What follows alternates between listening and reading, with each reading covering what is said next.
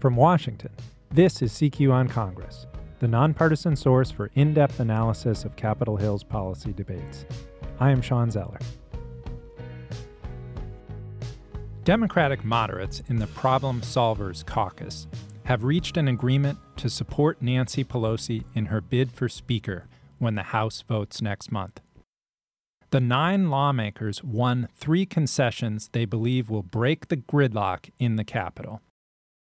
Pelosi, if she wins the speakership, will bring to the floor any bills that at least 290 of the House's 435 members have co sponsored. She will give preference to floor amendments that 20 members of each party have backed, and will require committee chairmen to bring up for votes bills that a majority of committee members have endorsed.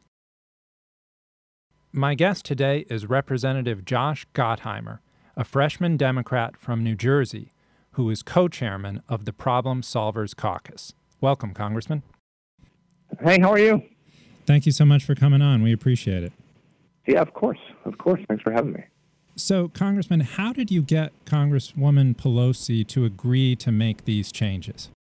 Well, there was a uh, group of us you know, starting six or seven months ago, a group of members of Congress who, after, if you remember, when we were trying to get bipartisan immigration reform done, uh, that would, you know, uh, give a path to dreamers and also keep our borders safe and secure, we couldn't get legislation to the floor, even though we knew that if we could, we'd actually pass legislation. We'd have uh, 218 or more members of Congress willing to actually back uh, reform. So many of us were incredibly frustrated, and so the Problem Solvers Caucus that worked a lot on trying to get uh, immigration reform done. And and um, uh, get a path forward, we got together and said, what's absurd is that splinters of obstructionists on the floor, uh, in this case the Freedom Caucus, time and again, is able to actually uh, uh block the will of the majority.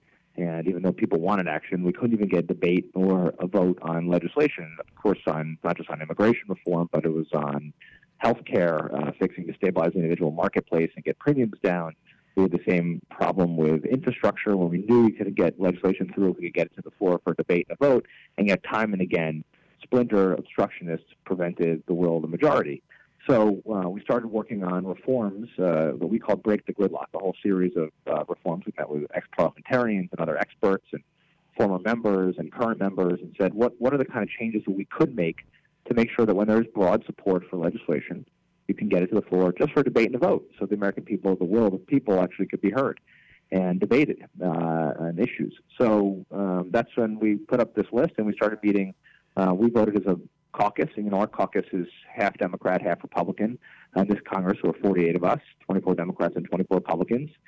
We have to get to 75% of us agreeing in order to get behind a piece of legislation or a policy change like this package of break the gridlock reforms.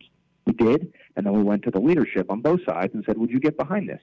And then we started meeting um, with um, the Rules Committee on our side and Tom Reed, who's the Republican co-chair. I'm the Democratic co-chair of the Problem Solvers Caucus. He started meeting with his leadership, with Scalise and others, and uh, uh, Kevin McCarthy and others, and we and, and I started doing the same thing on my side, and including bringing to the attention of Leader Pelosi. Your group was threatening to withhold your votes for for uh, Nancy Pelosi as she seeks to become Speaker. How hard a sell was it to her? So actually, what we said was we never made this about any individual speaker. What we said for months now, in this past summer, we all got together and said we're only going to support a speaker who's willing to break the gridlock and do things differently and adopt a package of reforms like ours or similar to it.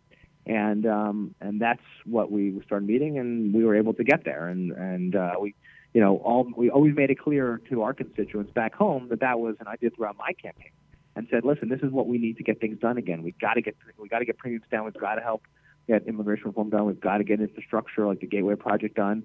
And this is the, one of the best tools we need so when there's broad majorities to be able to get legislation before and stop obstructionism. Yeah. Lawmaking has become a lot more centralized in party leadership in recent years.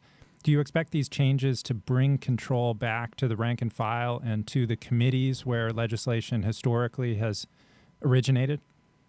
Well, I think that's critically important, right? I think putting power back into the members of who's who's elected and you know, by by the people, you know, not right. It's it's uh, we've got 435 members of Congress, and we all represent different districts, and I think it's really important that committees are able to operate with regular order. And, and you know, one of the changes we propose, which um, Leader Pelosi and Ranking Member McGovern, uh, who's the Rules Committee ranking member, supported is, is you know we get to 20 Democrats and 20 Republicans behind a piece uh, behind an amendment. You should be able to get you should get um, basically fast tracked to the front of the line, which is a big deal on appropriations bills where there's a lot of amendments that are considered and those are must pass pieces of legislation. That's why the bipartisan piece of it's really important, right? That's why you should just get it. And, and all we've said is it should just get heard. And I, you know, when you tell people back home, hey, when you get 290 members of Congress to get behind to, to support something and co-sponsor a piece of legislation, and it still can't get a chance to get to the floor to be heard, people look at you and say, "What do you mean? That how's that possible? 290 people of 435, more than much more than 50 percent, um, and you still can't get it heard?" I say, "Yeah, it's it's crazy." And, and so know, it's interesting you know, to me. Uh, are you going to see? Do you think a change in the way lawmakers approach a bill that they'll be seeking those 20 co-sponsors for their amendment or those 290 for their pieces of legislation. They'll see that as the avenue to getting their bill to the floor rather than convincing the chairman of a committee or convincing the speaker.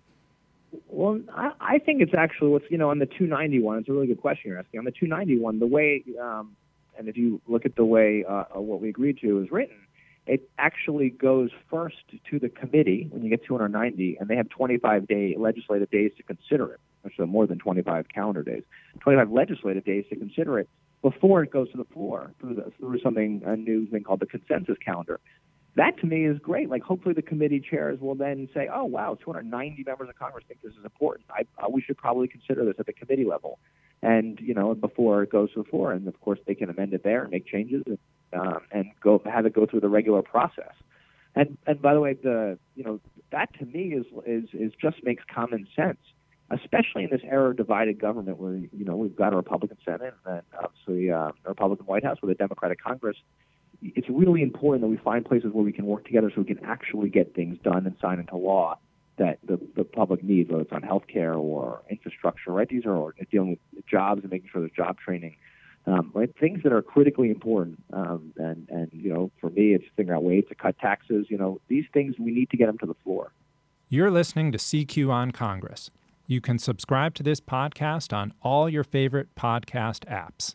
I'm back with Representative Josh Gottheimer, co chairman of the House Problem Solvers Caucus. So it seems obvious, indeed, that a bill with 290 co sponsors, which is two thirds of the members of the House, would get a vote. Why aren't bills like that coming to the floor? That, that therein lies the exact frustration of why we why we did this. You know, uh, uh, I, I, mean, you referenced the Freedom Caucus, which is a far right caucus. So it seems like often speakers might not bring up a bill like that because they're assuaging a, a faction within the majority party. Well, as you know, what the Freedom Caucus has done these last Congresses has said, if you bring this to the floor, uh, a bill that's more reasonable, moderate, we're going to actually take down the rule, right? We won't we will prevent the procedural motion from going into place. We'll block our own party's procedural motion from preventing a vote on the floor of the House of Representatives. And they threaten their leadership. And if you ask John Boehner, former Speaker Boehner, he talks about this all the time. It's one of the you know key reasons why he he threw up his arms and said, "I got to get out of here. I can't take this anymore." You know, I'm trying to actually get things done, and they keep these splinter groups, obstructionists, keep blocking it. You know, one of the changes you probably saw that we put forth um, says that instead of one person now, one member right now can actually call the question of the speaker of saying, I, I you know, raise her, his or her hand and say, you know, I think the speaker should go. Let's take a vote on it at any time. Right. right. So and what, that is going away right, in the new Congress, right? Right. That's called the motion to vacate. It's, um, right. And so in the new Congress, under these proposed rules, assuming that Congress adopts this rules package at the beginning of January, what will happen is uh, it actually the majority of an individual caucus, right? It goes actually to a caucus, the Democratic caucus or the Republican caucus, and that individual caucus has to vote to approve the motion to vacate, and then it's called the privilege motion. Then it goes to the floor of the House of Representatives. So it significantly raises the threshold so that a speaker is not constantly worrying that one member is going to call uh, his or her leadership, the question is her leadership at any moment. Um, you know, the, the, the idea is to prevent these uh, these these extremists or uh, ideological obstructionists from bringing bring, bringing down progress for our country on issues we have to get done.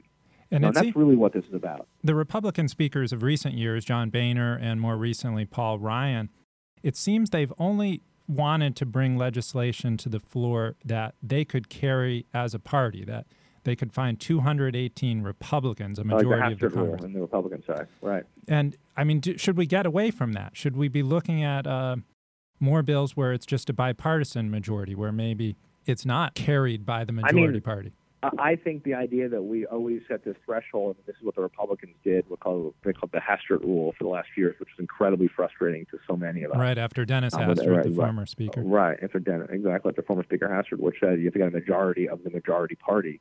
I mean, that to me seems counter to the whole idea of the majority of the House of Representatives should be behind something, and you could have great ideas, but ideological wings of the Republican Party, in this case the the Freedom Caucus, right? They they were able time and again to prevent getting a majority uh, of the majority party, and then even though we could on immigration reform was a great area where we could have actually given some certain much needed certainty to dreamers and you know kept our borders secure and we had really good bipartisan legislation that had broad support from both sides and yet you couldn't get to the floor for just this reason because either they couldn't get a majority majority or because the freedom caucus threatened you know the tea partiers threatened to take it down and um, uh, through procedural motions The- these are the kind of things you know that that when you're not in the throes of this every day, as you know well because you cover it, right? If you're not in the throes of this every day and you're just sitting at home saying, this just makes sense. Why can't they just, why don't they just debate this and vote on it? I mean, everyone else, and, and you got to say, well, we couldn't get it to the floor for debate, even though we knew